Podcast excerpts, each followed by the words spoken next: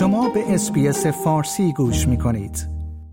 از بحث حق و حقوق این جامعه ها شروع شد که اونا هی گفتن تو برای چی اهمیت میدی؟ برای چی برای تو انقدر مهمه؟ که برگشتم گفتم اصلا منم I'm a part of them. منم asexual م منم جزء جامعه رنگین کمونیم. منم با بقیه فرق دارم. سعی کردم براشون توضیح بدم که اصلا جزء جامعه رنگین کمونی بودن حتما به گرایش جنسیتی فقط بر نمیگرده جزء خیلی بزرگیشه. ولی راجع به اینم هست که چجوری فکر می‌کنی چجوری دنیا رو می‌بینی؟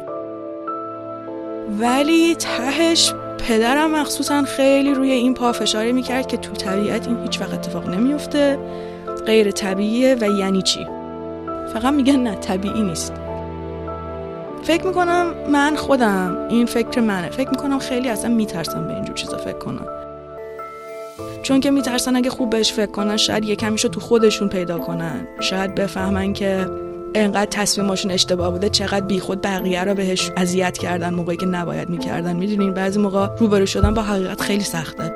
بعضی موقع روبرو شدن با حقیقت خیلی سخته. حقیقتی که مرزی از او صحبت می کند درباره یک تفاوت است. تفاوتی در هویت جنسیتی یا گرایش جنسی افراد که باعث می شود آنها با اکثریت جامعه متفاوت در نظر گرفته شوند.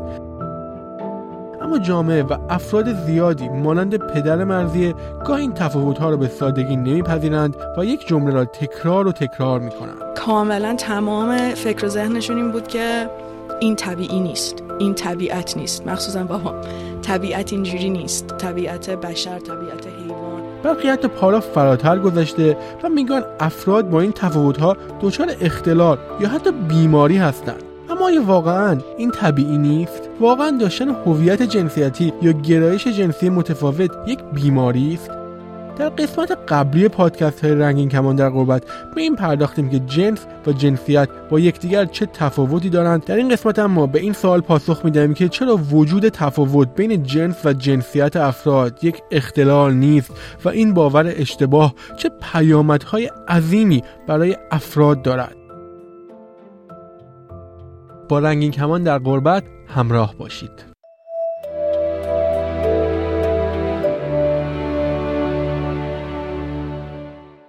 مرزی یکی از ساکنین ایرانی ملبورن است و خودش را از اهالی جامعه رنگین کمانی و asexual یا بی‌جنس‌گرا می‌داند.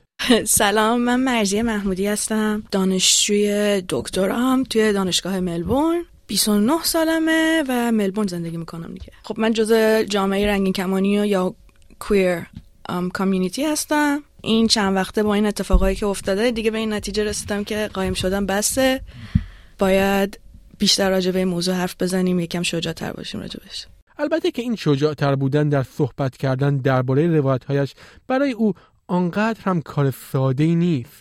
از دیشب خیلی میترسیدم یعنی می‌دونستم قرار این کارو بکنیم. شب درست نخوابیدم همش هم سا... کوشن می‌کردم که بیام اینو بگم نگم ناراحت میشن از دستم. ولی کار درست دیگه و نمی‌خوام قایم بشم. بعضی موقع قایم شدن خیلی سختتر از اینه که یه حرفی بزنی و وایسی ببینی نتیجهش چی میشه. آن چیزی که مرزیان قایم شدن توصیف می کند از باورهایی است که نسبت به مرزیه و دیگر اهالی جامعه رنگین کمانی وجود دارد. برچسب هایی که به افراد با گرایش های جنسی و هویت های جنسیتی متفاوت زده می شود و آنها را به عنوان بیمار یا افراد دارای اختلال های مختلف معرفی می کنند او این برچسب هایی که منشأ ترسش شدن را اینطور توصیف می کند خب خیلی از اون چیزهایی که از بچگی توی ذهن ما جا میفته دیگه که آدمایی که کویر هستن یا جزو جامعه رنگی کمونیان یا اشتباهن یا غلطن یا مریضن یا کثیفن یا بدن یا جامعه رو می‌خوان خراب کنن. می‌دونه خیلی چیزای منفی بار منفی داره تو جامعه رنگی کمونی بودن. مخصوصا همین که ما از یه جامعه مسلمون اومدیم که از همون کلاس اول و دوم به هممون می‌گفتن یا از تو چشتون میخ میره یا از یه جای آویزون میشین یا بدتر از هم جنسگرا چیزی نیست قوم لوط. اما این برچسب ها و باورهای غلط از کجا ناشی می شود شما چه فکر می کنید برای پاسخ به این سوال باید سوار ماشین زمانی بشویم و به 71 سال پیش برگردیم. سال 1952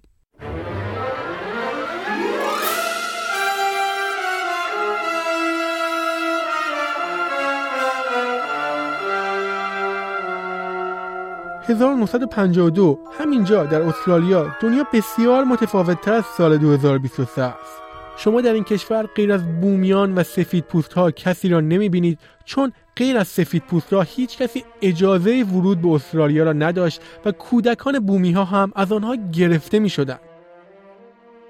همین باورهای غلط نسبت به نژاد افراد نسبت به هویت جنسیتی و گرایش جنسی آنها هم وجود داشت.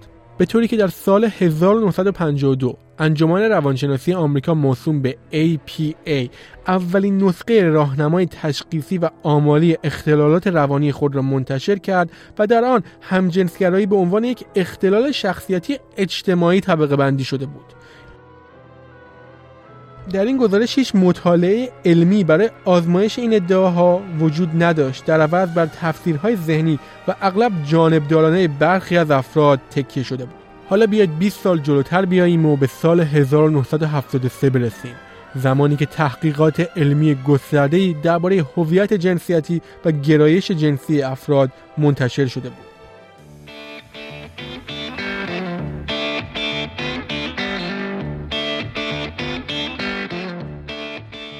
همین زمان درست در زمانی که دیگر در کشورهای غربی موسیقی راکن رول به عنوان یک عمل شیطانی شناخته نمی‌شد بعد از انجام تحقیقات علمی بسیار مختلف و جنبش های بسیار مختلف انجمن روانشناسی آمریکا حاضر شد تا همجنسگرایی را از فهرست اختلال های خود حذف کند.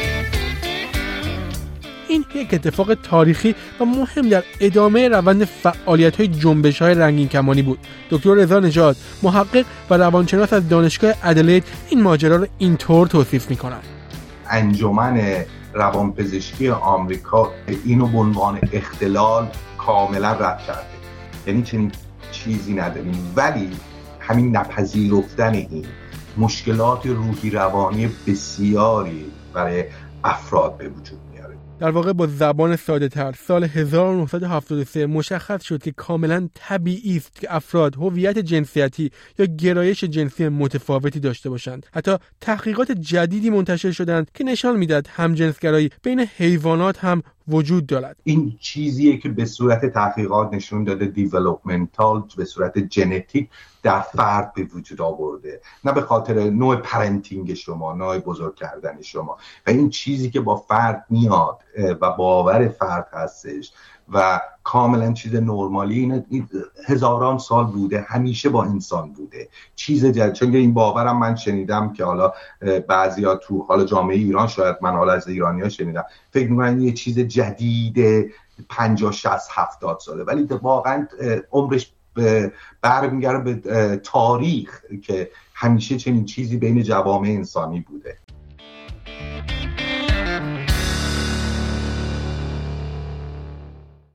اما حالا بیایید دوباره به واقعیت و زمان حال برگردیم بیش از نیم قرن از خروج گرایش ها و هویت های جامعه رنگین کمانی از فهرست اختلال های روانی گذشته است اما هنوز بسیاری با این باورهای پنجاه سال پیش زندگی می کنند. شاید به خاطر همین هم روایت های جامعه رنگین کمانی پر از افرادی است که آنها را مریض می دانند. چه دوستانشان در کودکی اولین خاطره هم راجع به این موضوع این بود که من مثلا تا سن 7 سالگی یا 7 سالگی ایران بودم.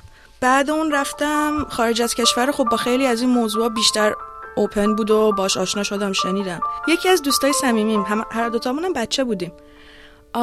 داشتم راجبش باهاش راجبه این موضوع حرف می زدم و گفتم آره خب آدمایی هستن که گیان یا لزبیانن یا کویرن و برگشت گفتش که خواهر من میگه مردایی که با هم رابطه جنسی دارن هر روز هر, هر دفعه رابطه جنسی دارن زشتر میشن. برای همین آدمایی که قیافه‌هاشون همیشه زشته. خب می‌دونم این توی دنیای هفت سالگی یا هشت سالگی گفته شده. اون احتمالا از کس دیگه شنیده بوده. ولی خب این یکی از اون چیزهایی بود که تو ذهن من هنوزم هست. چه در بزرگسالی و مهمانی های خانوادگی. یه خاطره دارم از یک دوست خانوادگیمون که تازه این اتفاقم افتاد. و خیلی دوستشون دارم. آدمای خیلی خوبی هن. ولی رفته بودیم شام خونهشون و خب اینا منو خیلی سالات می‌شناسم 15 20 ساله. و سر همین بحثای از اینجا شروع شد که آیا بچه ها بتونن لاک بزنن پسر بچه ها بتونن لاک بزنن شروع شد به اینجایی که دیگه یکیشون داشت میگفتش که باشه من مثلا می‌تونم گیو قبول کنم. میگم مریضم. لزبیان هم میگم یه ایرادی داره ولی بای که دیگه وجود نداره. اینا فقط برای توجه این کارا رو می‌کنن. آدمای یعنی بای یه چیز واقعی نیست. و این یکی از اون خاطرهایی که با من مونده. چون من یه جایی بودم که دورم پر آدمایی بود که دوستشون داشتم و می‌دونستم اونا منو دوست دارن. ولی تو اون لحظه همش فکر می‌کردم اگه واقعیت راجع به من بدونن هنوز منم انقدر دوست دارن. هنوز منم انقدر دوست دارن.